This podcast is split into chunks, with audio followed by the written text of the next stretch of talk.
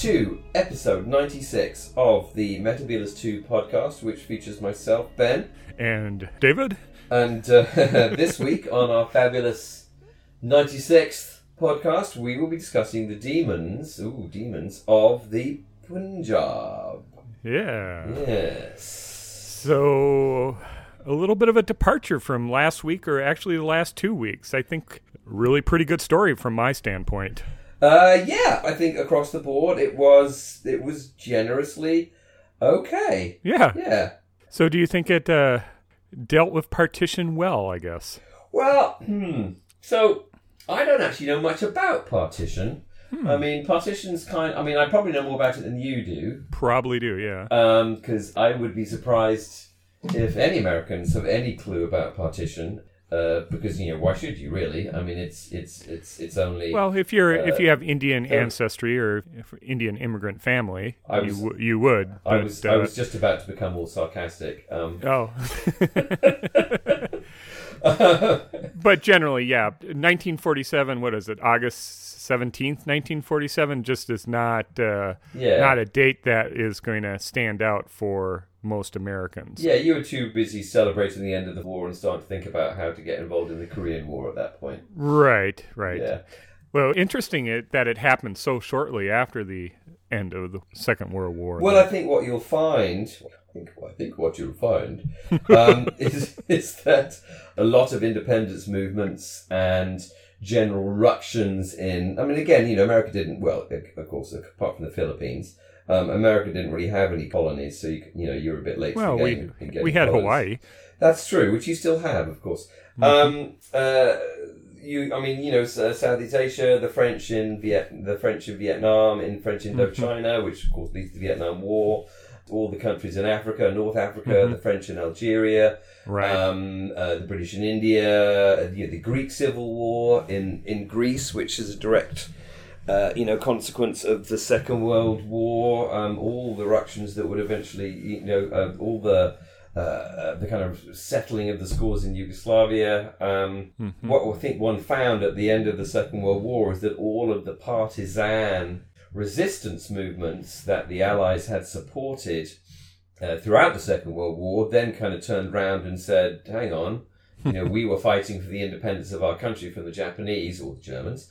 Why should we then continue to submit to your dominance, you colonial country? So, I mean, I think, you know, in some ways that's the kind of backstory of the independence of India. And the, I think the other thing about Indian independence and partition is that, you know, the British were like, oh, okay, well, if you want to be independent, then you can be. And, you know, what we're going to do as part of making you independent is we're going to try and wreck your country at the same time. That serves you right for not wanting us anymore. So it was kind of a selfish, you know, kind of like, well, if if you don't want us, then no one, Nobody can have you. no right. one can have you. Ha ha! Right. And we're going.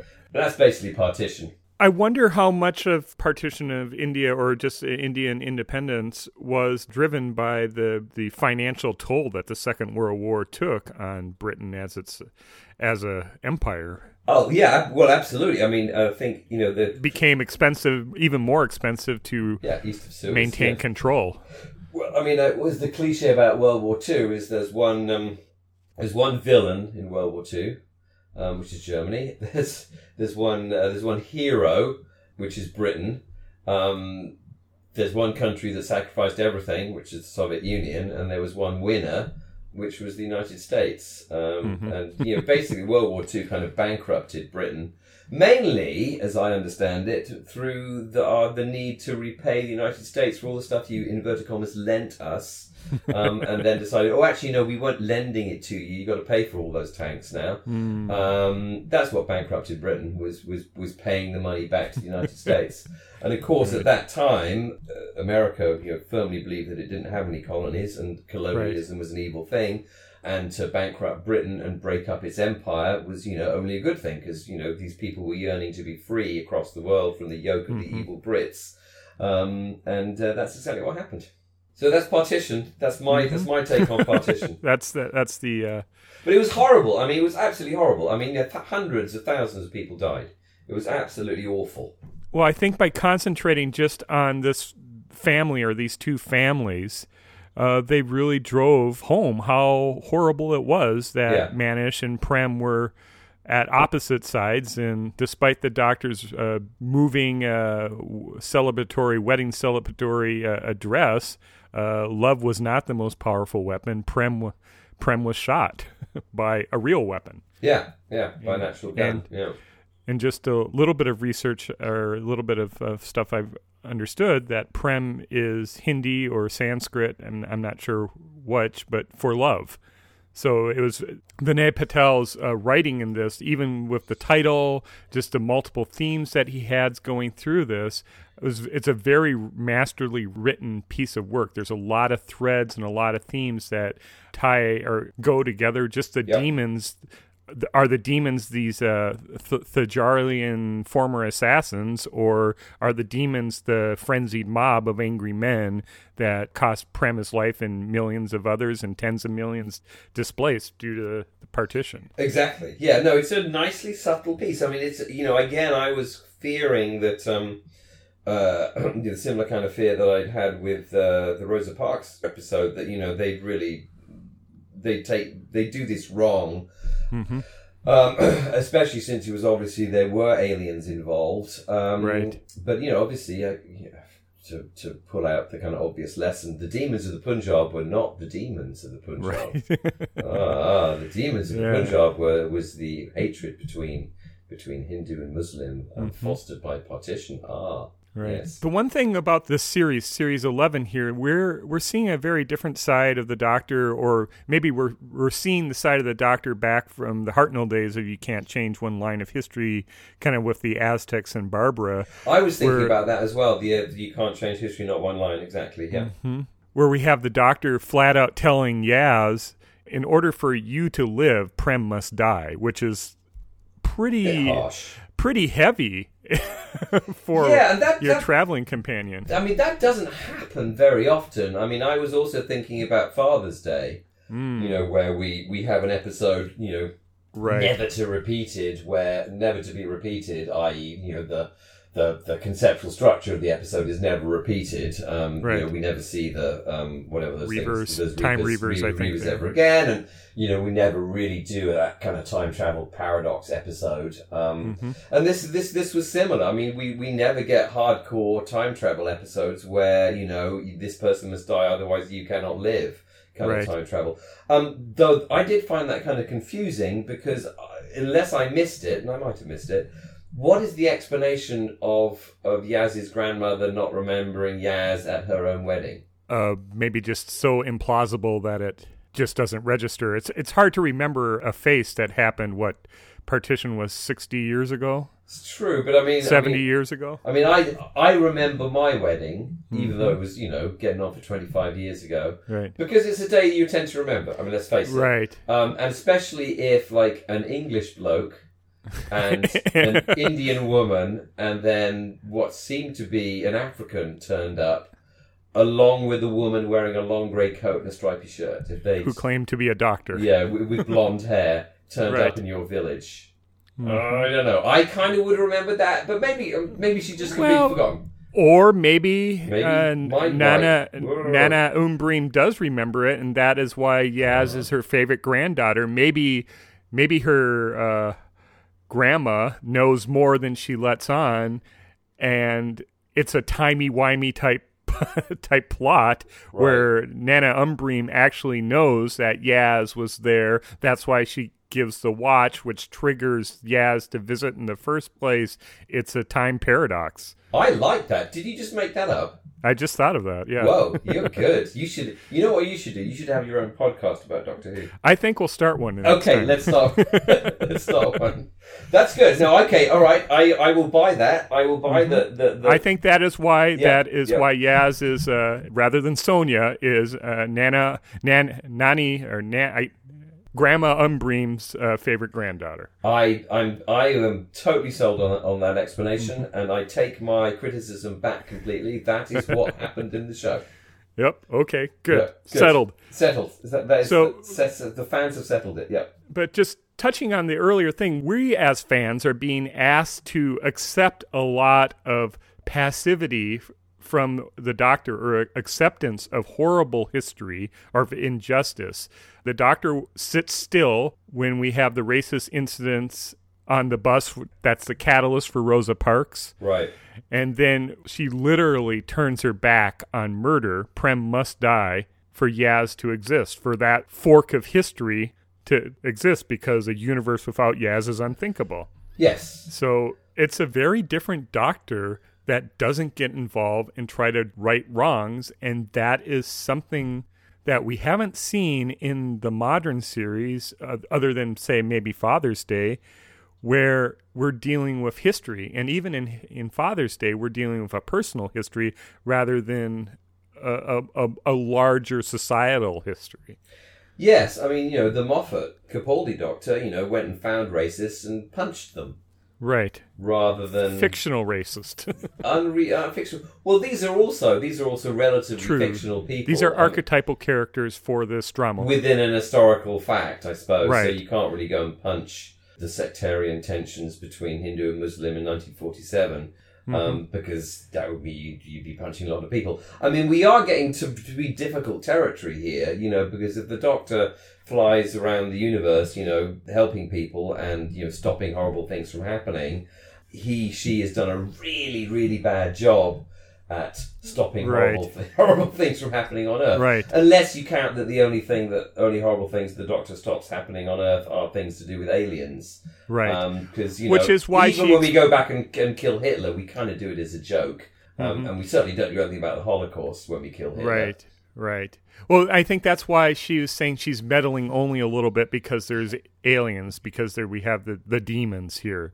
So she's non interventionist when it's human history, but it kind of stems into the, the idea from Pyramids of Mars where you get to these junctures. Uh, Russell T. Davies called these fixed points Yeah.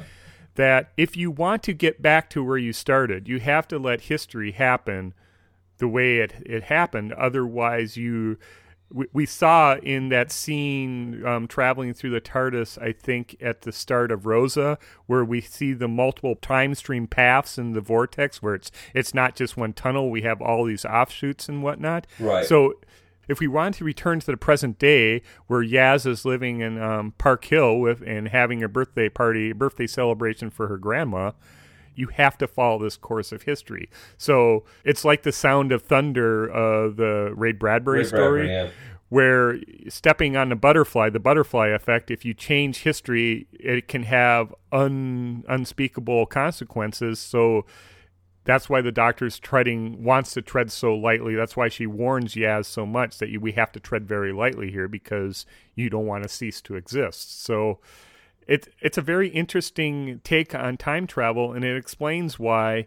Uh, well, it explains the fixed points. Why there's fixed points? Well, there's fixed points is because you want to get back to where you started, or you want to be able to follow history. Which, yeah, which which then starts to imply that fixed points are relative. So you know They are. I would agree with that. yeah, you know, the, the fixed point is only important if it involves you.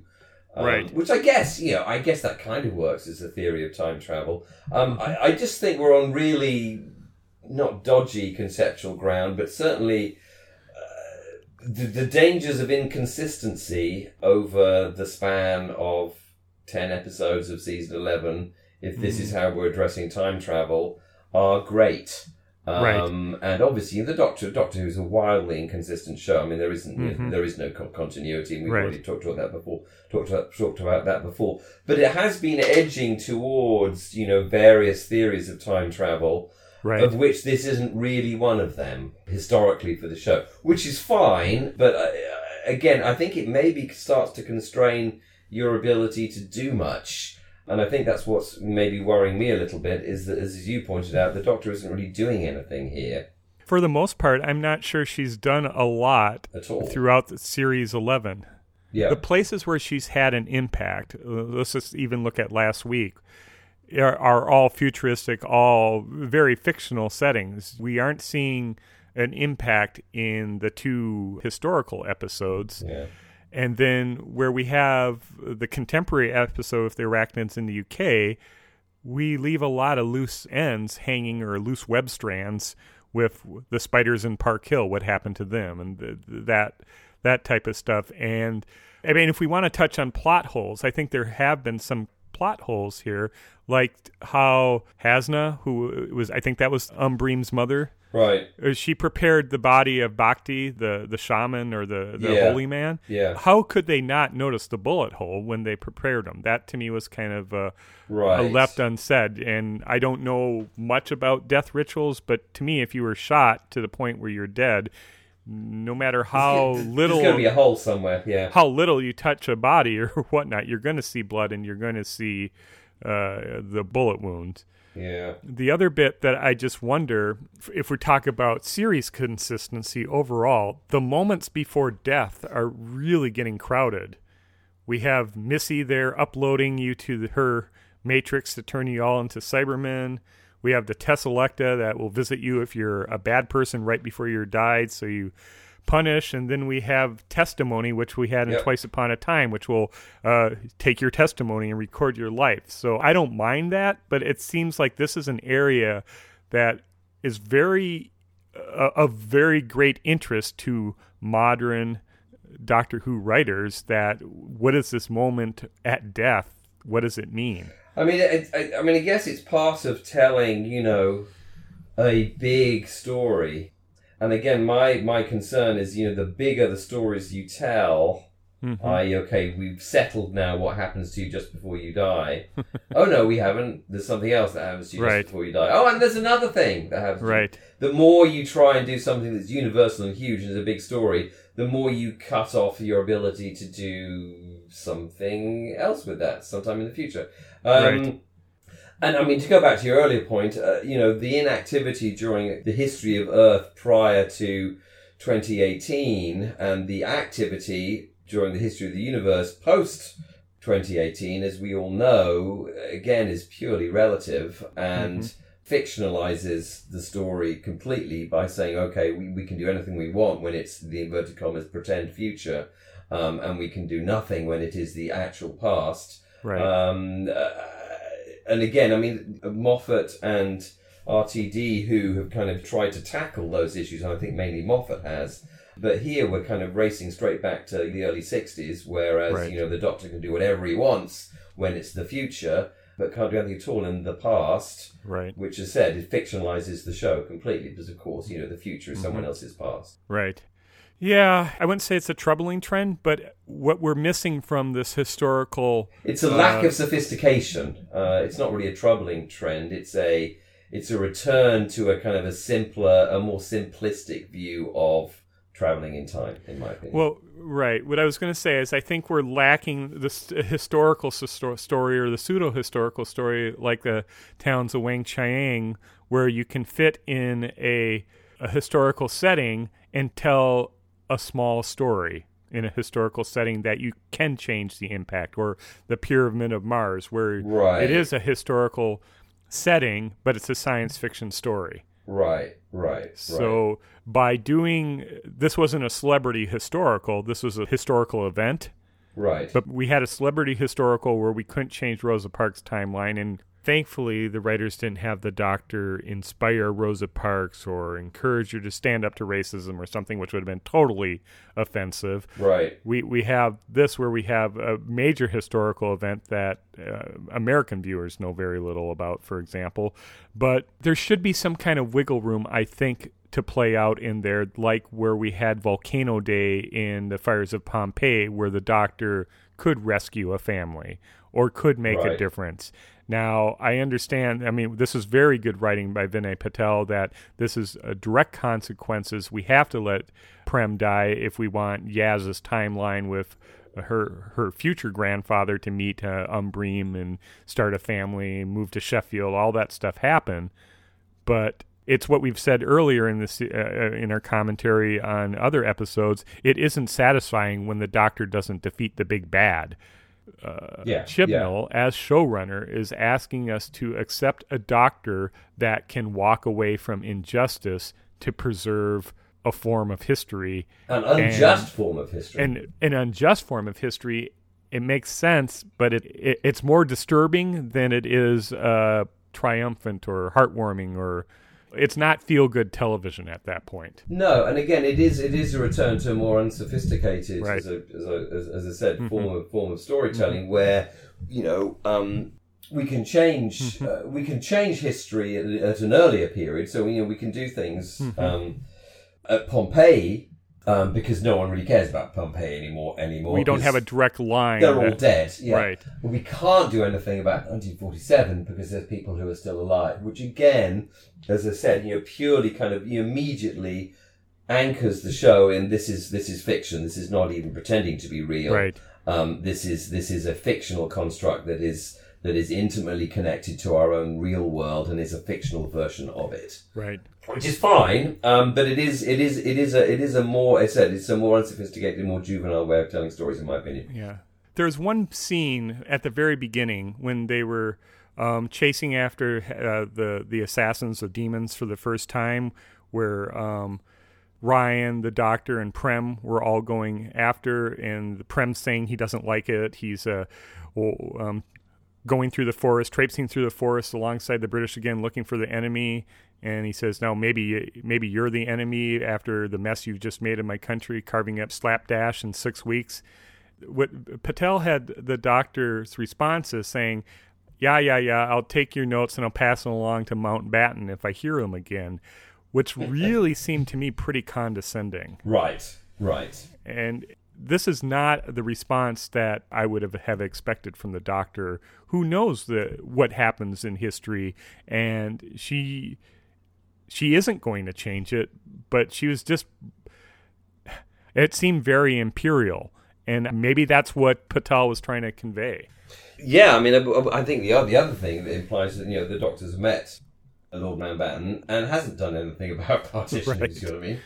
Right. you know, she has. She, she doesn't just hang around in villages with you know the people who get killed as mm-hmm. part of partition. She also hangs around in the viceroy's palace in Delhi and does bugger all about actually getting Mountbatten to decide to. Well, it wasn't Mount. You know, getting the thing changed. Right. And the reason why she doesn't do anything about getting the thing changed is because the thing is real and can't be changed. Right. Which again is you know, I'm probably belaboring the point at this at, the, at, Mm-hmm. at, at this point in the in the podcast, but makes the whole thing just a story Right. um, rather than something that's you know coherently real. Right.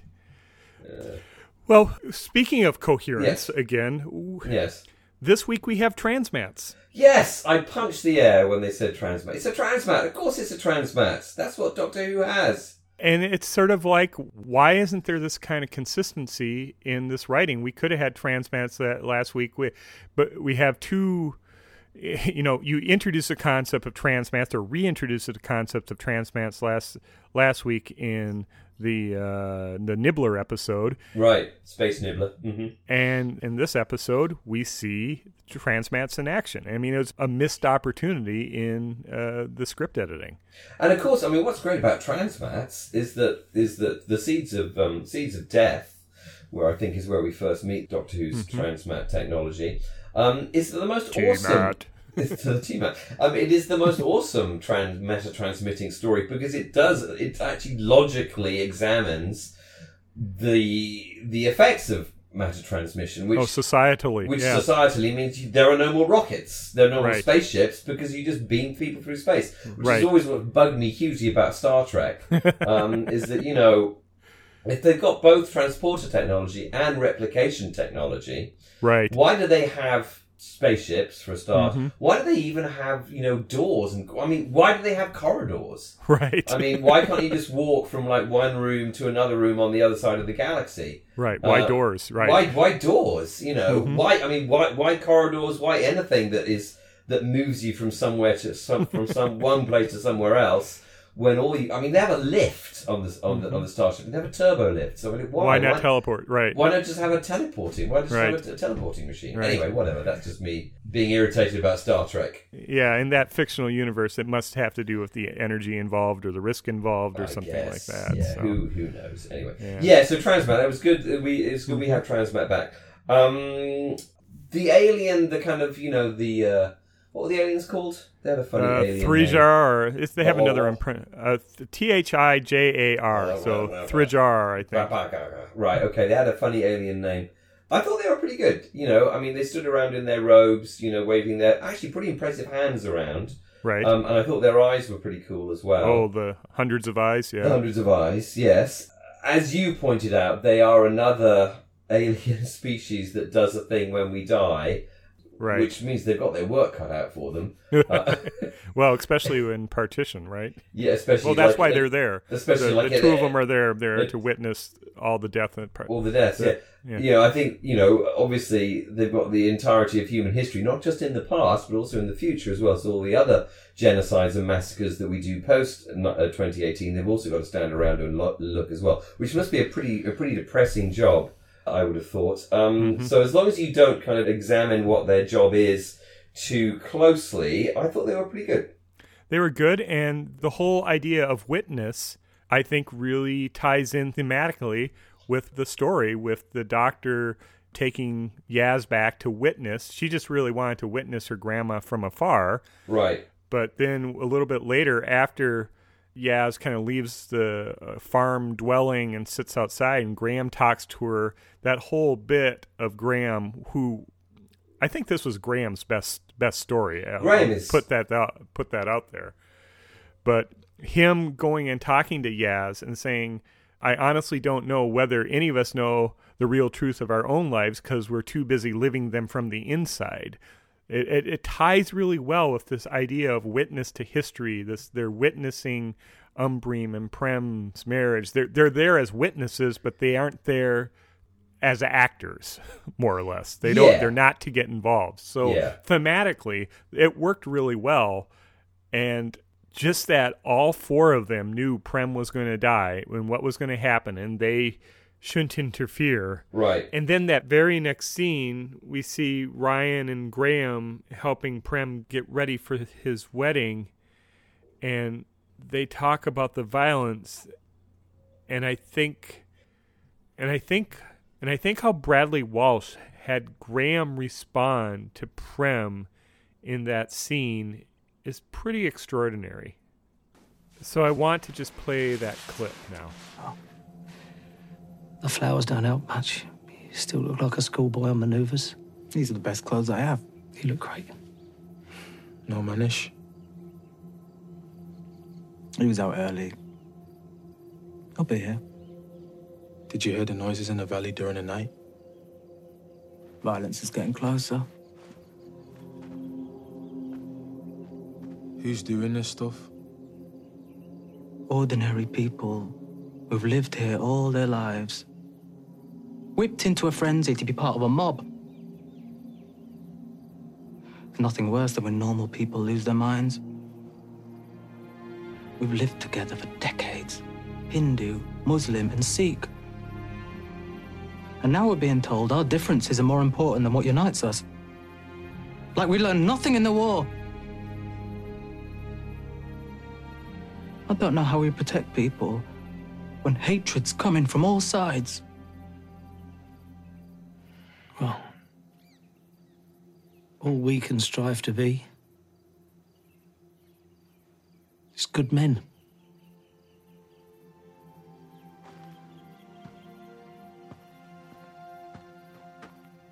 And you, Prem, are a good man.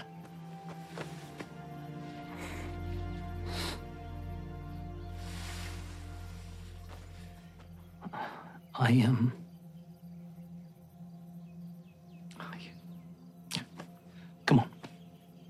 Marriage.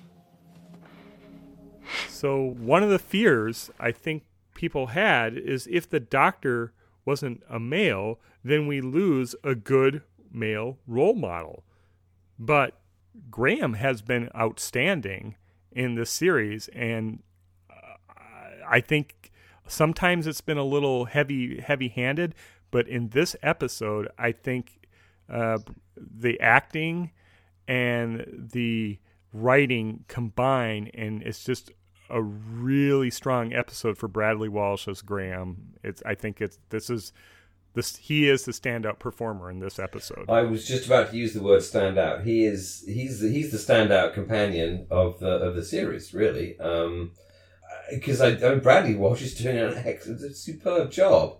Right. Um, uh, by now, I mean, I said there was some wobbles earlier on, in, Right. in, in, in, in my opinion, in, in Mhm. the acting, but yes. um, he's doing an amazing job, and he's producing some, you know, the emotion that we that these stories are encouraging us to have. Um, they're all, they're all pretty emotional stories, um, and he's he's really beating the other two companions into the ground in terms of providing the right kind of emotional beats for stuff, right. um, and being a real character. Um, hmm and this was better for Yaz. Um, Right. I mean, I, I, I should, I, what I should have done, I should have gone back and watched Father's Day. Actually, you know, it's like, uh, uh, you know, we're giving her a character by taking her back to somewhere which, in, you know, some way, in some ways, a little bit like we did with Rose. Right. Um, uh, Ryan is, I think, still still slightly really unformed, um, and he didn't have a huge amount to do in this episode, in my opinion, unless he did do something. But Well, and, there was- I missed it. But There was a really interesting line that he had when they were inside the spaceship. right, The doctor says a whole bunch of things. It's something about bowling. A lot of aliens like bowling, blah, blah, blah. And then she says, really kind of quickly underneath her breath, I'm talking to cover up my latent worry. Ryan, without missing a beat, says, I know, got that now. And so I think Ryan is pretty in tune with the doctor just on what's going on. And I would agree with you, even though this was supposed to be Yaz's episode, she still seems kind of lost in it. I'm not seeing her with a lot of purpose why she's in there. Of course, we wouldn't have the story if Yaz wasn't part of the Doctor Who time team TARDIS, but uh, I think Ryan has had his strong points and his character bits, but crowded TARDIS, even with 50 minute episodes, really hard to write and make sure that there's stuff going on for all four leads in a story. maybe someone's going to die. Uh, maybe I'm, I'm I'm joking. I'm joking. I don't, I'm they just wondering if uh, Bradley Walsh, uh, Graham's character, is uh, only going to be series eleven. Could be. I mean, they're doing a lot of traveling. Obviously, with with you know, with we're name checking things that they've done that we haven't seen. Yeah, those have always sounded false to me, especially so under Chibnall's Chibnall's tenure. We we had rain bathing last week, and this week it was Death Eye Turtle armies. Yeah. It just they always did this in the classic series, but it didn't seem so fakey. Yeah, it does seem a bit fake. I think it's hard for us to envision that this particular team in a turtle army battle of some kind. Um, Right. It's just like, really? They were doing that? We did this in the spider episode. You know, we were establishing reasons why they were traveling.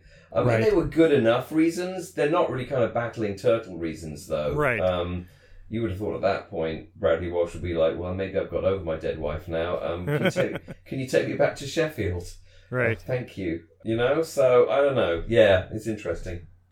Well, maybe I'll I'll just ask the question. Yeah. by calling the male guest a lead, Prem, love, Right. and then the doctor saying, uh, talking about her own faith, where love in all its forms is the most powerful weapon we have because love is hope, and like hope, love abides in the face of everything.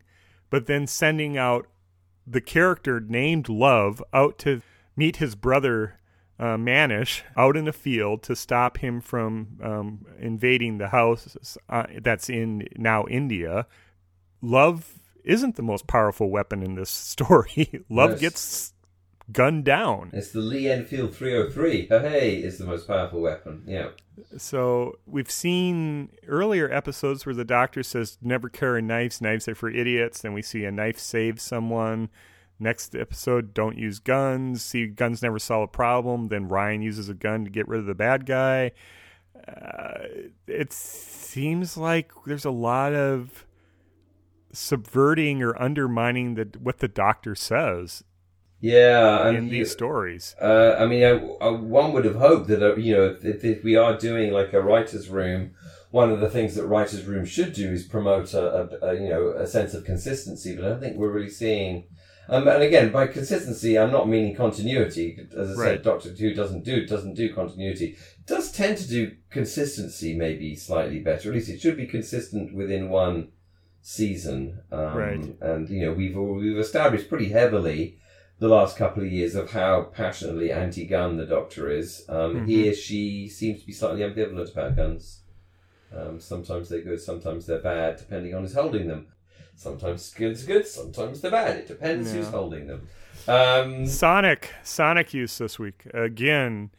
uh, a little bit of a magic wand. do not like the Sonic use. Don't like the Sonic use. It is Mm-hmm. too demonstrative. There's too much like pointing the Sonic, and we've already said this. You know, like a Harry Potter style wand, and I Right. don't care for it. I did like when it was too many inputs, overloaded the Sonic, and she had to go analog. And we saw some good old fashioned Pertwee esque science experiments in the barn. That's true. We did. We did. We also saw Sonic dealing with organic material. I guess it's. I guess it's kind of done that now Yeah. a couple of times. So I guess it can kind of yeah, it's it's it's no stuff. longer just a doorknob. Yeah, that's true. I mean, I prefer, I mean, because I'm old school, a Sonic should be held vertically and used that way. A Sonic should not be pointed. It's, it's not it is- horizontal. It's it's not a it's not a uh, laser pointer. not a laser pointer. It is a. It is something you hold horizontal up in the air, like your thumb when you're when you're thumbing a ride. Well, Whittaker's ergonomic Sonic is shaped to be held, you know, horizontally. So It that's is, that's that's why she's so it's it's it's not meant to be held like a a hammer. Ergonomic Sonic, indeed. Yeah. Um, what did we think of the? Uh, I thought Spain was a very, very Granada. Yeah. was a very very eff- effective stand-in for the Punjab. It's a um, beautiful area. Yeah. also, I think. I mean, I think is. I mean, I've never been to that part of, of India or Pakistan, um, but it is supposed to be gorgeous there. Mhm. Um, and it was nice to see that they they went somewhere equally gorgeous to to show what a lovely place it is. Right. So that was good. I thought that worked well. They should have some anagrams turn up because they were in Spain. well, let's hope not. Let's I hope thought- not, yeah. After last week's uh, score, I think Segun Akinola really did a fine job this week with the scoring. I thought the music was uh, a standout, another standout for this episode. There was a little bit of burbling around in the background, which I'm I'm finding irritating. But in Hmm. general, in general, all of the all of the Indian style music worked beautifully, and I especially enjoyed the Doctor Who theme Oh. done done done Indian style at the end. I thought that was a very Yeah. nice touch. I think it was a really nice touch, and it was a, almost a perfect ending for uh, the Doctor Who episode that we had just seen. Yes, I mean I had to recognise it was happening. It was it didn't kind of it wasn't it wasn't super obvious. Hmm. um, Okay. and uh, to me because I'm you know I'm not very good with music. Um, uh, but w- once I realised what was going on, I was like, yes, yeah. rewind, listen to that again. Yeah, I think I'm going to close out this episode with that. I think it's a, Definitely. it's a really good good track, and Yeah, it was uh, like I said, a near perfect ending for the, the for this episode. You you wouldn't want the throbbing bass that Akinola uh, has for the normal closing theme, so it worked not. well. Yeah, yeah. No, you're right. The guest cast I thought was well on. Yep, very acceptable. I mean, were there any famous people? I didn't see anyone. I didn't see any famous people. Um, I was really hoping. I wasn't really hoping because that would have been trashy. I was hoping they would have had like a you know a, a Far Pavilions Tales of the Raj style evil British officer should have come stalking on at some point. Hmm. Um, but they, they they avoided that, so that was good. what I'm hoping for is that these aren't one off episodes. I'm hoping that we'll see more delving into India before partition or early days of Pakistan. So these aren't just a very, very special episodes like Rosa or uh, Demons of the Punjab, that the story palette in Doctor Who has been broadened and expanded, and that these become maybe not commonplace, but more uh, more of a well that we can dip dip from more readily. Ooh, you so I would be surprised if we return to 1947. Yeah, but to India, for example, or Right. to the U.S. and talk about race, or talk about race in any other episode rather than just be a one-off. Yeah, that's laudable. I said I, I I'll be- I'll be surprised if they actually do that. Well, maybe they'll just bring back some Daleks, which we really would like. You know, I could really do with some Daleks right now. I could really do with some Daleks. I could Yeah. really do with some space racists. And what you do with the space racists is you blow them up. Mm-hmm. You don't let them be all racist and then say, "Well, you have to. We have to let them be racist, otherwise we won't exist." Though I guess that's kind of what we did with Genesis of the Daleks, um, sort of. Well, Um, we didn't really change history of Genesis of the Daleks either. Exactly. The Doctor didn't advert their creation. No, he didn't because you know from the Daleks comes good in the end. So. Yeah. So Um, it's the same sort of thing. So show can't really change its own history. No, it can't. I mean, what you know, maybe this is a silly idea. I mean, maybe it would be interesting to actually go back a long way back in time and look at racial politics that are not connected to our own era. Um, you know, look at slavery in I don't know ancient Egypt or something, or Hmm. try and establish that there is actually there are universal evils um, that aren't just evil because we have our because in 2018 we have a direct connection to them Right. but they're evil when they happen a thousand years ago just as much as they evil as they are when they happen now Do you think there could be more of a chance to affect outcome the further back in history we go? Well, I mean, again, this is this kind of relativity piece for the fixed point is that is that you can affect the outcome if you feel that there's enough history between you and the event that you can start mucking around with it. Um, I don't know. I think Patel was very aware of this because he puts those kind of lines in Manish's uh, mouth where he says, Don't you understand what's coming? None of this will make a difference. That the whole the whole episode, th- th- nothing is going to make a difference. You're in a historical setting. Nothing that the doctor does will make a difference. Now, granted, he's just talking about Prem marrying and you know trying to trying to have a life together, trying to have love wind out, that it won't make a difference. Right. But that's the kind of sophistication I, I found in Patel's writing that there's so many different layers. One way of looking at that, that's almost a meta commentary on this whole thing that we've been saying of this fixed point of the historical relativity that we can't change history when it's that close to us. Right, right, yeah.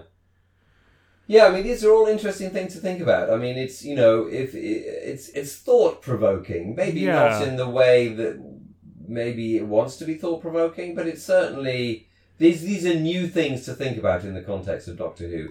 And in some ways, it's nice. It's it's refreshing to think about these kind of things than to be challenged to work out what the hell Steven Moffat thinks he's writing about this week. Right. Um, so it's a, it's a different kind of like sorting stuff out that we're doing right now. We're not trying to work out like what the hell just happened. Um, Right. We're more like, what does all this mean?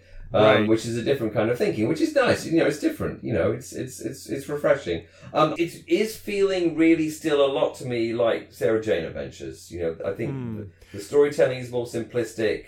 Um, the punches are pulled when it comes to horror and distress and and you know kind of re uh, those kind of effects those kind of emotions there's a lot of people running about Right. uh, and it, I, I don't know I'm not saying Sarah Jane's Adventures because the protagonist is a woman Right. um, I'm just saying it just feels more like that which Right. is fine but I did love Liz Sladen a lot more than I like Jodie Whittaker so yeah, well, you met her at a younger age. that's true. I did meet her at a younger age. So we'll see. We'll see. We've still got. I mean, we've still got four episodes, right? So you know, Well, five if we include the. Is it uh, New, Year's, now? Day. Yes, Yeah. New Year's Day episode. Yes, which I think people are making a lot of fuss about online, but I totally buy the explanation is that Yeah. they've run out of Christmassy things to do. Really, the Um, only thing that they have left is going to the Nativity, and you had mentioned Ah! they will never do that. You can't. You can't change history. Not one line. It's Jesus being born. It's space. space Jesus. Space Jesus. Space Jesus. He's really. He's really a pating. Um, Oh dear. Um, so you know that now they're going to have a whole series of you know Doctor Who's with New Year's Day things. New Year's, so like it'll be like the drunk aliens or the Scottish aliens. Well, it'll be like uh, the 1996 uh, television movie. Exactly. Doctor Who returns to San Francisco in the uh, uh, New Year's Eve of 1996 or whenever it was. Yeah, it was exactly. well, it was set in what 1999 or whatever. 1999. Yeah, Yeah. perfect. Yes. Yeah. So Okay. I, I guess the last thing I have is exotic Sheffield, which is I think the joke. You know, the story is set in exotic Punjab. Right. But Umbreen thinks of Sheffield as a very exotic sounding name. And it was really a nice bit of closure with the full circle. We start at Park Hill and then we return in Park Hill, and just how she says uh, Sheffield gave her stability, gave her Yay, opportunity, Sheffield. and Sheffield boosterism. Great. I, I, I, I felt that was slightly revisionist. I mean, I, I think for someone who was, uh, you know, I don't know, Potentially a it. refugee. Well, but also someone who was living, you know, lived through British India. You know, Right. Sheffield was a big deal. She would have heard of Sheffield. She would have known about Sheffield Steel. Um, you know, the Mm. propaganda about Sheffield and you know the genius of you know Victorian industry, etc., etc., etc. I think quite possibly it wouldn't have been as exotic as maybe it was being presented. Wasn't Um, I- quite as random point on the map. No, I, I think Sheffield would have been a known quantity, even to someone. Uh, actually, actually, especially, especially to someone living in British India. Hmm, okay, good point. I think you would have come across it had you paid attention, or maybe you wouldn't. I don't know. I've never lived in British India because I'm only in my early fifties, um, rather than my late to mid 70s, 80s, 80s. 70s. So yeah, exactly. Well, 90s probably now. well nineties, yeah, yeah. yeah. Ooh, anyway, uh, right there you go then. So next week, Next Kerblam. week. Uh, next week's what? Which which which one's next week? Kerblam. Oh, kablam! Yeah. Okay, satire of consumerism. Here we come. Okay, It's, let's see what it's Amazon. It's Amazon. Very very topical. What with HQ2 and all that malarkey happening right now. Yep, well, I guess we'll see. I guess we will. So next week is uh, Thanksgiving week in the U.S., so our recording might be delayed depending on. Uh, are you traveling? Um, am I traveling? Yes, I'm going to be in delightful Minnesota. Um, So- so uh, we'll see. Yeah, we'll see. I mean, I- we'll, so we'll see how it goes. We'll see how it goes. Yeah, we'll certainly watch it. But anyway, happy Thanksgiving to our American listeners, and for those of you who don't listen to our podcast in America, it's just another week to you, which is absolutely fine. Right. Great. Okay. Well, thank you for listening to episode 96 of the Metebelis 2 podcast. I have been talking with Ben. And I've been talking with David. Until next time. Good night. Bye.